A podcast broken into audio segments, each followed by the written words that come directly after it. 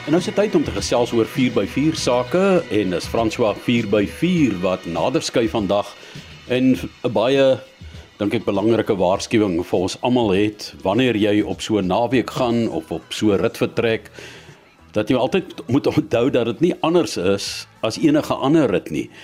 Veiligheid moet altyd eerste voorop gestel word. Goeiedag almal en sommer 'n lekker naweek wat voor lê. Want volgende week begin ons alweer rondry 4x4 lang paaie, mooi plekke, onbegaanbaar vir die gewone mense. Ag, ek kan nie wag nie. Maar nou dink ek in baie gevalle pas mense hulle voertuig verskriklik goed op. Maar dan kry jy partymal groepsdruk. En wanneer jy dan nou soos byvoorbeeld gaan springhaase jag, dan gee hulle nie om hoe hulle deur die veld jag en oor die muurshope nie en in die donker in die aand en dan volgende week het daai mooi voertuig krappe op uh selfs op jagtrippe 'n band verloor of twee.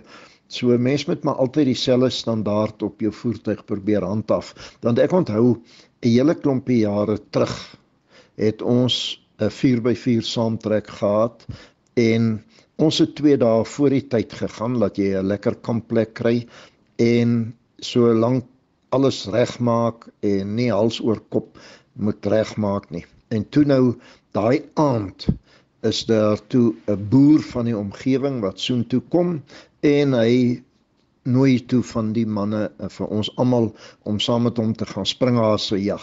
Hy sê hy het 'n plaag, hulle vreet sy groente verskriklik op.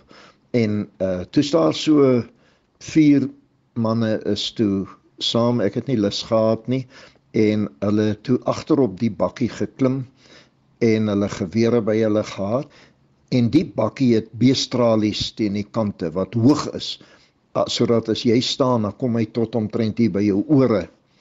En hulle is toe nou veld toe en na 'n hele lang ruk toe staan nou 'n verskriklike commotion aan die gang. Wat gebeur het is hy jag agter die springhase aan en toe hy nou met die regterkantste wiele oor 'n muurshoop ry toe, wip die bakkie baie sterk na die linkerkant toe, maar hy val nie om nie maar hy gaan vir 'n enso op twee wiele en ry verder aan. En toe hulle nou later wil hê die ou agter op die bak moet skiet toe kom hulle agter maar hy lê plat op die bak. En toe hy met hierdie beestralies wat so hard geslaan het het hom teen sy kop geslaan. En dit was 'n noodlottige geval. Dit was baie baie jammer.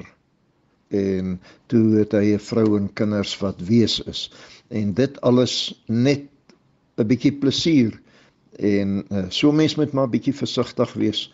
En dan kry jy natuurlik paaie wat so sleg is jy ry daar net met 'n gehuurde voertuig of 'n maatskappy voertuig nou een trippie was ons uh, in die Namib gewees en daar was 'n ou van Rusland by. Nou die reisagentskap het my gevra die ou van Rusland wil saam met ons deur die woestyn toer. En uh toe het ons vir hom 'n voertuig gehuur. Gelukkig ek het laat hy persoonlik gaan huur en versekerings uitneem op die voertuig. En 'n ou wat by Walvisbaai uh by die hawe werk was 'n ruk terug in Rusland gewees.